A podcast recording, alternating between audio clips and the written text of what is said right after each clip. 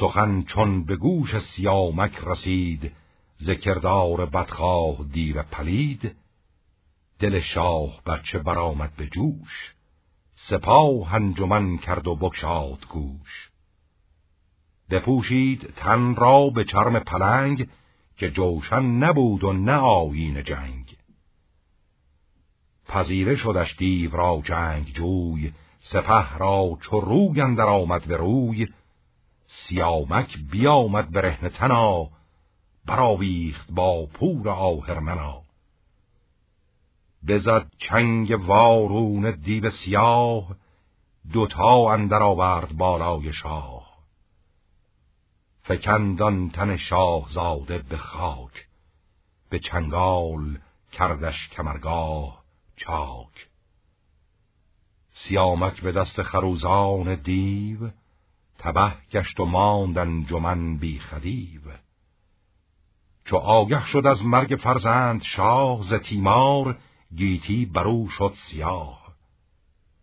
فرود آمد از تخت ویلک کنان زنان بر سر و موی رخ را کنان. دو رخسار پرخون و دل سوگوار دو دیده پر از نم چو ابر بهار. خروشی برآمد ز لشکر به زار کشیدند صف بر در شهریار. همه جامه ها کرده پیروز رنگ دو چشم ابر خونین و رخ باد رنگ. دد و مرغ و نخچیر گشته گروه برفتند ویل کنان سوی کوه. برفتند با سوگواری و درد ز درگاه کیشاه برخاست گرد. نشستند سالی چنین سوگوار. پیام آمد از داور کردگار. درود آوریدش خجست سروش. که از این بیش مخروش و بازار هوش. سپه ساز و برکش به فرمان من. برآور یکی گرد از آن انجمن.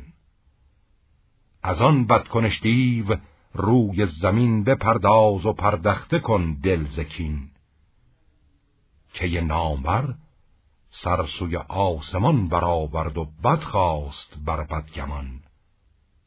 بران برترین نام یزدانش را بخواند و پالود مژگانش را. و آن پس به کین سیامک شتافت. شب و روز آرام و خفتن نیافت.